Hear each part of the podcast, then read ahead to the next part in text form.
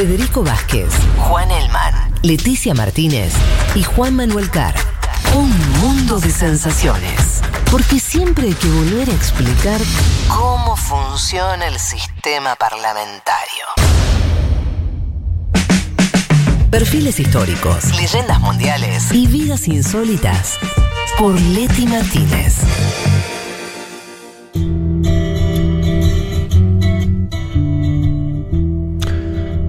Bueno, muy bien, aquí estamos de vuelta, ya sobre el final del programa, pero fue anunciada como la, la frutilla del postre de un programa hipercargado.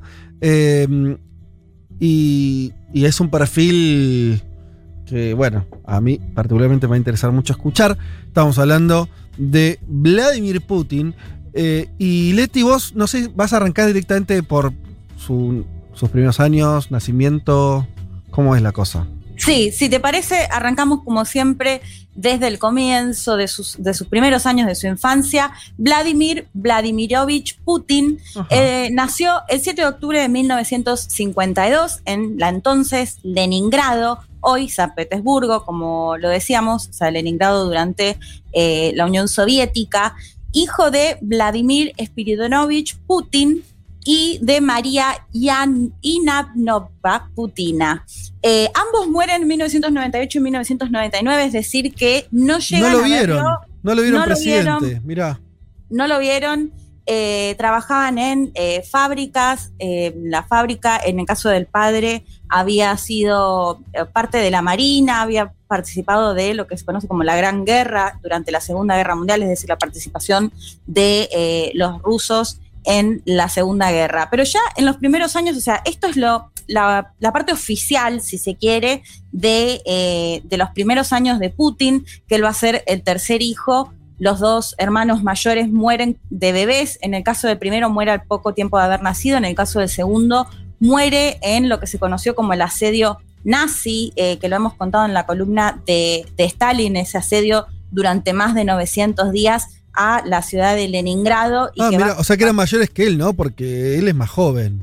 Claro, él era el tercero. eh, Ah. Y bueno, y el, el otro hermano muere en este contexto que les mencionaba de este asedio nazi a Leningrado, en el cual se calcula que murieron al menos un millón de eh, rusos y rusas. Pero ya en los primeros años hay alguna especie de, eh, de conflicto, de incógnitas que va a marcar bastantes partes de su vida porque eh, esto lo cuenta muy bien Inde Pomeraniec en su libro de Los rusos de Putin, que hay una señora que se llama Vera Putina, que ella dice ser la madre de Putin, ella dice que ella eh, vive, en, eh, vive en una ciudad, en una ciudad, en un pueblo cerca de Tiflis, de la capital de Georgia, y ella dice que es la madre de Putin, que se crió con ella hasta los nueve años, que no es oficial porque su padre eh, estaba casado, que ella lo entregó a, a sus abuelos y que sus abuelos a su vez lo van a entregar a una familia conocida en San Petersburgo, que van a ser quienes lo crían. De hecho, ella cuenta muchas historias como que fueron a su casa, la obligaron a sacarse sangre, le sacaron sus fotos. Bueno,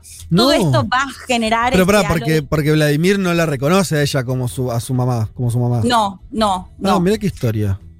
Pero bueno, esta mujer cada dos por tres aparece Sí. o aparecía contando esta historia, generando este misterio acerca de si realmente era hija de ella eh, o no, o era hijo de, bueno, de, de quienes les mencionaba antes. Eh, lo que sí se sabe es que, bueno, su infancia, la invitada de hoy, que ya la vamos a escuchar, nos contaba que en un contexto de posguerra, eh, digamos, su adolescencia va a pasar con cierta estabilidad económica para el contexto en el que se vivía eh, en la entonces Unión Soviética, dado que justamente su padre era un veterano de, de guerra. Lo que sabemos es que, bueno, vamos va a ir a la escuela ahí en San Petersburgo, pero antes de meterme con eh, ya lo que va a estudiar después, si les parece, escuchamos a la invitada de hoy, que ya la hemos eh, invitado otras veces, Noelia Pérez Ribabén, profesora de Historia por la Universidad Nacional de Mar del Plata y traductora e intérprete del ruso español por la Universidad Federal del Sur en Rusia, que ella nos contaba, porque esto me parece que es bastante importante cuando vemos ahora sobre todo las fotos y la postura que muchas veces toma Putin, del bullying que sufría en la escuela y de cómo hizo para superar esa instancia que él mismo lo cuenta ahora, o sea, lo cuenta en la actualidad. La escuchamos a Noelia. a sus compañeros le, le, gustaban cargarlo y meterse con él y él se defendía. Le gusta mucho a, a Putin eh, comentar cómo de niño, de preadolescente, tenía muchos problemas de conducta que logró superar gracias a las artes marciales. Putin, siendo joven, empezó a practicar judo y sambo. Sambo es como se llama un deporte ruso que consiste en, en la defensa personal sin la utilización de, de, armas. Y de hecho Putin hasta el día de hoy le gusta, le gusta promocionar esta imagen de él como una persona que se mantiene en forma, deportista. Es muy común verlo jugando al hockey, cazando. Y también es una forma de proyectar el deporte de, su país. Eh, como bien sabemos, eh, las competencias internacionales de deporte también son una forma de demostrar el poderío de, de cada país y eh, Putin no quiere quedarse atrás en ese sentido. Mirá vos, así que le hacían bullying y era un bulineado que, que bueno, dijo, más si yo me pongo a estudiar artes marciales, ya me van a ver. ¿Qué será de la vida, no? De esos niños que oh. le han hecho bullying a Vladimir Putin. Muy Sobre todo después de que Vladimir estuvo, no sé, seis meses, un año entrenando. Porque me parece que es un, es un pibe que, que cuando le, se mete con algo va a fondo. O sea que sí. habrá vuelto a la escuela después de unos meses y dijo, ah, a ver qué. Vos. Mirá de quién te burlaste, ¿no? Sí. Eh, el gran mirá de quién te burlaste. Eh, llega a ser cinturón negro, incluso ah, en bueno. judo, y entiendo que en sambo también. Él mismo lo contaba porque dice que tuvo muchos problemas en su adolescencia. De hecho, hay varias biografías que sostienen que era que, que, iba a terminar como en la calle, como medio más un ladrón de calle, digamos, una Ajá. cosa así, en las complicaciones en las que se metía, y que bueno, que él mismo va a contar que estos deportes lo ayudaron a él, bueno, para hacerle frente al bullying que, que le hacían en la escuela y para salir un poco de, de esa situación. Eh, eh, una vez que termina los estudios en el colegio, va a estudiar abogacía en la Universidad de San Petersburgo, se va a recibir en 1975 y ahí ya va a empezar posteriormente el entrenamiento para eh, ingresar a la KGB, la Agencia de Inteligencia, Policía Secreta de la Unión Soviética. Lo que mm. se sabe ya como próximo paso, bueno, al menos hasta el momento que estaba en constante viaje de San Petersburgo a Moscú y se cree que, en uno de esos viajes va a conocer a Ludmila, quien va a ser su esposa, ella era zafata, la conoce en uno de estos viajes, eh, se va a casar con ella, bueno, van a, van a, tener a sus hijas y demás. Y lo que se sabe de su paso por la KGB, que ahora lo vamos a contar un poco porque les decía antes que hay bastante mito, lo que sí se sabe es que en 1986 él va a ser asignado en una misión en la Alemania eh, Oriental, va, se va a trasladar a la ciudad de Dresde, hablaba alemán, mm. a, por lo que me decía Noelia, bastante bien, eh, y bueno, y ahí va a ser asignado, que, donde va a estar hasta la caída del muro de Berlín en el 89. Claro. Pero si les parece, yo les decía, ronda mucho, hay mucho misterio acerca de qué hacía como espía en la KGB. Y, y si les parece, la escuchamos nuevamente a Noelia Pérez Ribabén, porque ella te, sacamos un poco este mito que tenemos, que todos, todas tenemos acerca de qué hace una espía, bueno, en este caso para la KGB. La escuchamos. Hay mucho mito con respecto al trabajo de espía de Putin en la KGB. Desde el comienzo mismo de la Unión Soviética, incluso desde antes, desde la revolución bolchevique, se creó todo un aparato de persecución a enemigos políticos. Con lo cual, el trabajo de espía, entre comillas, era mucho más común de lo que se cree actualmente. Además, cuando pensamos en, en, espías, tal vez se nos viene a la cabeza este estereotipo, esta idea de un hombre con un sobre todo, un, lentes oscuros, poniendo bombas, persiguiendo gente, cuando en realidad probablemente haya sido más bien una cuestión de sentarse detrás de un escritorio y escuchar conversaciones y transcribir eh, diálogos y, y nada más. Eh, como un trabajo estatal burocrático casi también, ¿no? Por lo menos eh, la KGB debía tener decenas de miles de empleados, o sea que no, no, no todos estaban, unos poquitos están en misiones más así de, de territorio. Claro, exacto. Y además esto, bueno, ella lo, lo, representaba con dos películas, una película y una serie sí. que me parecen muy buenas. La vida de los otros, no sé si la sí, vieron. Claro.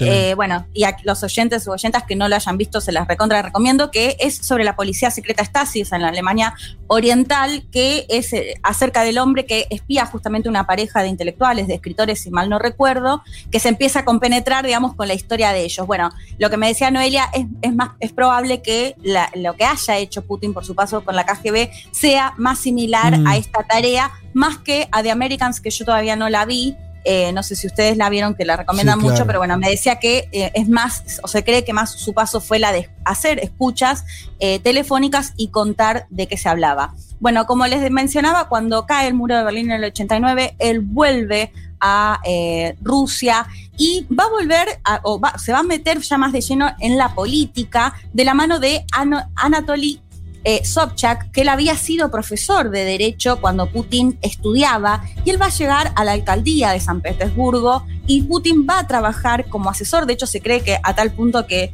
que, la cara visible era Sobchak, pero quien en realidad manejaba toda o quien estaba detrás de toda la escena eh, política era Putin. Va a estar con él, va a permanecer con él hasta el 96, que es cuando ya se termina la alcaldía de Sobchak y bueno, y, y, se traslada directamente a Moscú. De hecho, Sobchak va a ser considerado actualmente como el mentor de Putin y también el mentor de Dmitry Medvedev, que vamos a ver que después va a ser presidente y que va a ser un gran aliado de Putin, también de la misma ciudad que él, eh, eh, y bueno, también estudiante de Derecho o, o abogado. Y ya su primer paso en Moscú va a ser en los 90. Eh, recordamos que la Unión Soviética existió hasta el 91 de la mano de Boris Yeltsin. En ese momento, Yeltsin, eh, hay un intento de golpe de Estado que va a ser, eh, estaba Gorbachev, ¿no? Durante el gobierno de Gorbachev, hay un intento de golpe de Estado. Y, ahí es la figura de Yeltsin quien sobresale, digamos, para evitar ese golpe de Estado. En ese momento es en lo que vos hacías referencia, Fede, antes. En hay dos momentos en los que Putin dice que pensó en ser taxista eh, seriamente, que tenía su Volga que se había traído de Alemania, porque lo que él decía es que si se avanzaba con ese golpe de Estado, él no iba a tener trabajo, no iba a tener plata para alimentar a su familia y que tenía ese auto con las posibilidades de salir a trabajar de taxista. Ah, pero nunca lo hizo. Yo entiendo que no lo hizo, pero que sí, ah. él lo pensó realmente, al menos en dos oportunidades, de ah, que iba a ser su salida laboral si se quedaba sin trabajo, porque a comienzos de los 90, o sea, cuando se da este intento de golpe de Estado, él lo que dice es que deja completamente la KGB, o sea, que ya no tiene que ver, más allá de que siempre va a estar esta sospecha de, bueno, hasta dónde quedó, o un espía nunca deja de ser un espía, ¿no? Entre, un poco en, esas frases. Eh, al menos hay dos situaciones en las que él cuenta que realmente pensó salir con su Volga a. Eh, Una entonces es el, intento de golpe de Estado del año del, del 90, no, sé si es 90 o 91 el golpe. Agosto, sí, agosto del 91, si mal no recuerdo recuerdo. Ajá. Y, em, y, antes, cuando eh, dejó la alcaldía en San Petersburgo, ahí también él había contado que había pensado en si se, le, se, terminaba su trabajo en la función pública. En el 96. Como, taxista. Cuando su jefe se va a Moscú.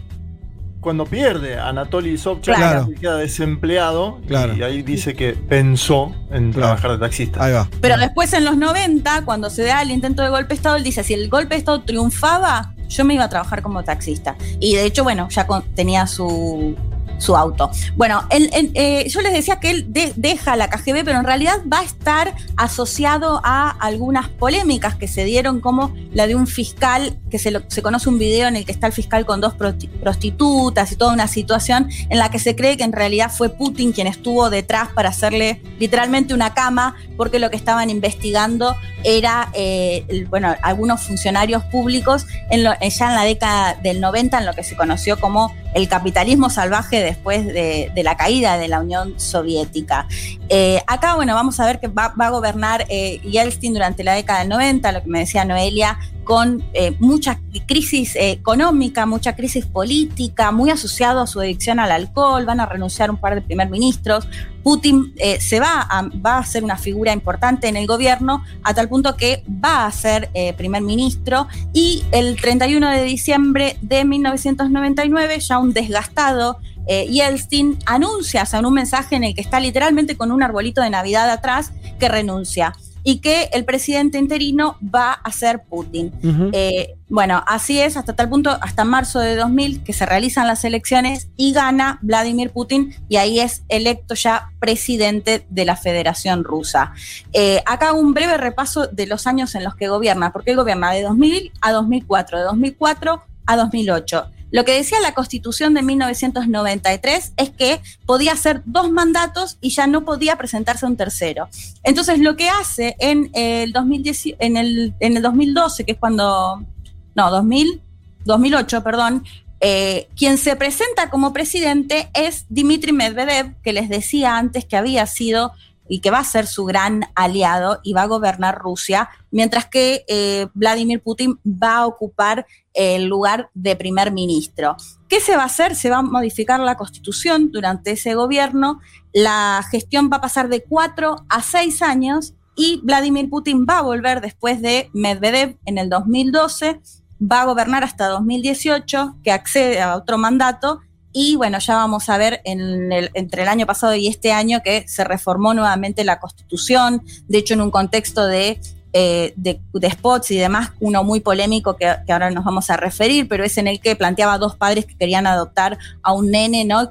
Mostrando esa postura muy homofóbica de eh, Putin y del gobierno de Putin, y que, que en realidad se cree que el, que el único objetivo de reformar la constitución era para que pueda, o sea, lo que pasó con la reforma es que se vuelven a los dos, las dos gestiones y eh, Putin volvió a foja cero, digamos. Entonces él se puede postular nuevamente en el 2024 y se puede postular nuevamente en el 2030. Por eso es cuando se escucha que se dice que, bueno, que Putin puede gobernar hasta el 2036, es por esta última reforma constitucional. Eh, en lo que tiene que ver con los gobiernos, Noelia me decía que se podrían separar por un lado, los dos primeros gobiernos que les mencionaba de 2000 eh, a 2008 van a estar marcados por reorganizar justamente la política interna entre eh, lo que se conoció como las guerras chechenas. Esto va a ser muy importante y está muy bien contado también en el libro de, de Indy, seguramente, de Inde, seguramente recordarán la crisis de los rehenes en el teatro Dubrovka en Moscú, eh, Dubrovka en Moscú, donde eh, fallecieron 170 personas en el 2002 y después la escuela de Beslam, donde murieron 330 mayoritariamente nenes y nenas y esta frase muy conocida de Putin de Rusia no negocia con terroristas, ¿no? Por la forma en la que había llevado adelante estas cuestiones. Pero esto va a, alguna, de alguna manera caracterizar a Putin como quien de alguna manera limitó estos actos terroristas, estos actos independentistas, eh, va a pasar, digamos, esto o esta imagen por la mano dura justamente que había mm. aplicado Putin. Y por otro lado, la cuestión o la pata económica, ¿no? Durante los 90, con esto contábamos de capitalismo salvaje, de la venta de las empresas que hasta el momento pertenecían al Estado, de una inflación muy alta y esto que se conoce como la negociación de Putin, de Putin con quienes se los conoce como los oligarcas. Si les parece, la escuchamos ya el último audio a Noelia nuevamente porque contaba esto que es muy interesante de cómo negocia Putin con los oligarcas y por qué es tan rara quizás la forma cuando se hablan de las empresas que son privadas pero que en realidad tienen un control muy fuerte por parte del Estado. La escuchamos. Cuando en la década de los 90 se introduce esta política de capitalismo salvaje que buscó eh, privatizar todo lo que había sido parte del Estado en muy poco tiempo, en 90 días aproximadamente, claro que los únicos que tenían el capital para comprar eh, eran aquellas personas que habían estado durante el mercado negro y esta economía encubierta durante la época soviética. Cuando Putin llega al poder, comenzó de a poco a negociar con estos oligarcas. Por eso es que se da esta cuestión bastante rara en Rusia de que hay empresas privadas como son Gazprom y Rosneft, es decir, las empresas de gas y de petróleo, que son los principales recursos de, de Rusia, que en la teoría o en los papeles son privadas, pero que en la práctica son absolutamente controladas por el gobierno. Putin, así como aplicó mano dura en muchos otros casos, también aplicó mano dura en este contexto. Aquellos oligarcas que aceptaron esta noción de Putin, como puede ser Paska o Abramovich, mantuvieron su fortuna y su poder, y otros como Berezovsky o como Jodorkovsky aparecieron muertos o se encuentran exiliados. Bueno, ahí como lo contaba Noelia, ¿no? Lo que va a pasar es que se sabía que había un mercado negro durante la Unión Soviética, que contaba con el aval de los funcionarios soviéticos y que justamente quienes estaban a cargo de este mercado negro durante la Unión Soviética son quienes van a tener la posibilidad de comprar las empresas que hasta el momento pertenecían al Estado en un plazo de 90 días, decía Noelia, se dio todo de forma muy, muy acelerada. Y ahí lo que planteaba es que Putin, eh, digamos, se, puso firme en la mesa, ¿no? Y como lo, comentaba ella, bueno, quienes accedían a que el Estado siga siendo el principal eh, inversor de estas empresas, que si bien son privadas, cuentan con un control altísimo por parte del Estado, son quienes hoy se mantienen, quienes tienen riqueza, quienes se mantienen, siguen siendo, digamos, los oligarcas de Rusia y quienes no, bueno, en muchos casos terminaban directamente asesinados o están exiliados y son quienes forman parte hoy o quienes hablan en contra de Putin desde el extranjero. Sí, hay, una, eh, hay una cosa, no sé si lo viste, pero es muy interesante, eh, de, muy simpático a mi modo de ver también. Eh, hay una, esto de la negociación con los oligarcas, hay una reunión que él hace televisada, creo que es el año 2002, y donde mm, sienta a los, a los jefes de las grandes empresas y, por eso la parte televisada no es un detalle porque estas cosas en general se hacen como más a puertas cerradas, ¿no? Esas negociaciones. Sí, pero, era la idea de transmitir eso. La idea era transmitirlo y básicamente le dice, bueno muchachos, eh, eh, ustedes negocios sigan haciendo, ahora en política no se metan, ¿no? Como vamos, es como, como Vamos a separar eso que Yeltsin había unido, ¿no? Que toda esa transición al capitalismo de, la Unión Soviética, de Rusia, había, había hecho así como de, de, mucha mm, eh, superposición entre el poder político, el, nuevo poder económico eh, y demás. Y Putin lo que hace es como volver a separarlo, ¿no? Algo así, ¿no? Como volver a decir, bueno, vamos a construir un poder político por un lado, que va a manejar él y refrendado en elecciones y todo lo que contaste vos después de, la, de las reformas para, para eh, en cuanto a la reelección. Pero un poder político por un lado y un poder económico que le respeta ciertas cuestiones de la propiedad privada, pero le dicen, no, no me jueguen en la política, ¿no? Que eso es un poco. Y los que, y los que quieren hacer el salto, terminar un poco como vos decías. Pero también les, hace, les hace firmar un documento en ese video. Es impresionante. Hay, me acuerdo que hay uno eh, que creo que se llama Deripasca de apellido, donde le dice, usted firmó el documento y Deripasca le dice, sí, no, veo su firma. No lo firma a firmar en vivo. Sí. Toma, Catarina Virome le dice.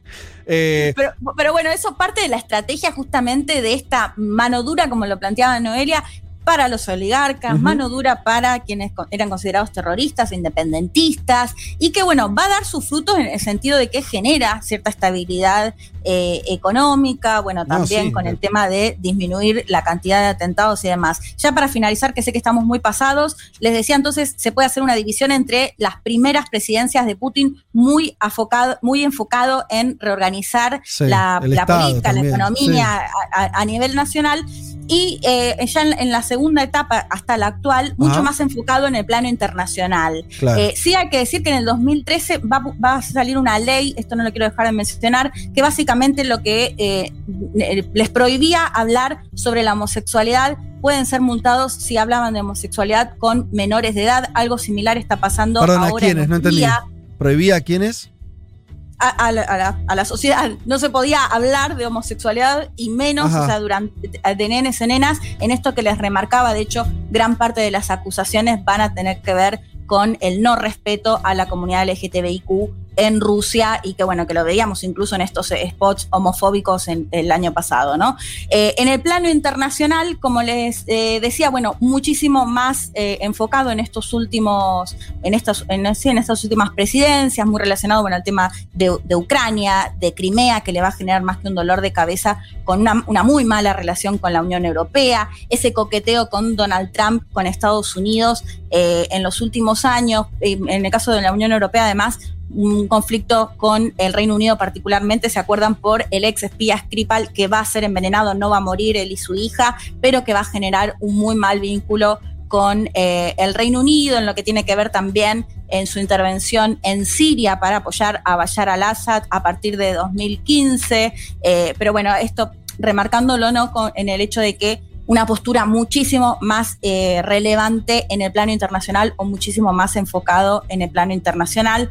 En los últimos años, lo que me comentaba Noelia es quizás una de las cuestiones más polémicas o en los últimos eh, tiempos, tiene que ver con una reforma judicial, eh, una reforma jubilatoria que, que em, se amplió la edad para quienes se puedan jubilar, que sabemos que es algo muy, muy impopular y que tiene la particularidad Rusia que el promedio de edad de las mujeres es como casi entre 8 y 10 años más que el de los hombres, o sea, los hombres mueren mucho más jóvenes y que se, la ampliación de la edad, de hecho, para los hombres es de 5 años y para las mujeres de 7, es decir, el momento en el que se pueden eh, jubilar. Y lo que me decía Noelia ya para terminar, como victoria, si se quiere, fue em, justamente haber realizado el Mundial en el 2018 en Rusia, que más allá de estas acusaciones que les, planteaba con respecto a la comunidad LGTBIQ, después pasó, digamos, fue, bastante satisfactoria, si se quiere, la realización de este Mundial en el 2018 eh, en Rusia y que, bueno, como les mencionaba, por los cambios constitucionales, Putin podría volver a presentarse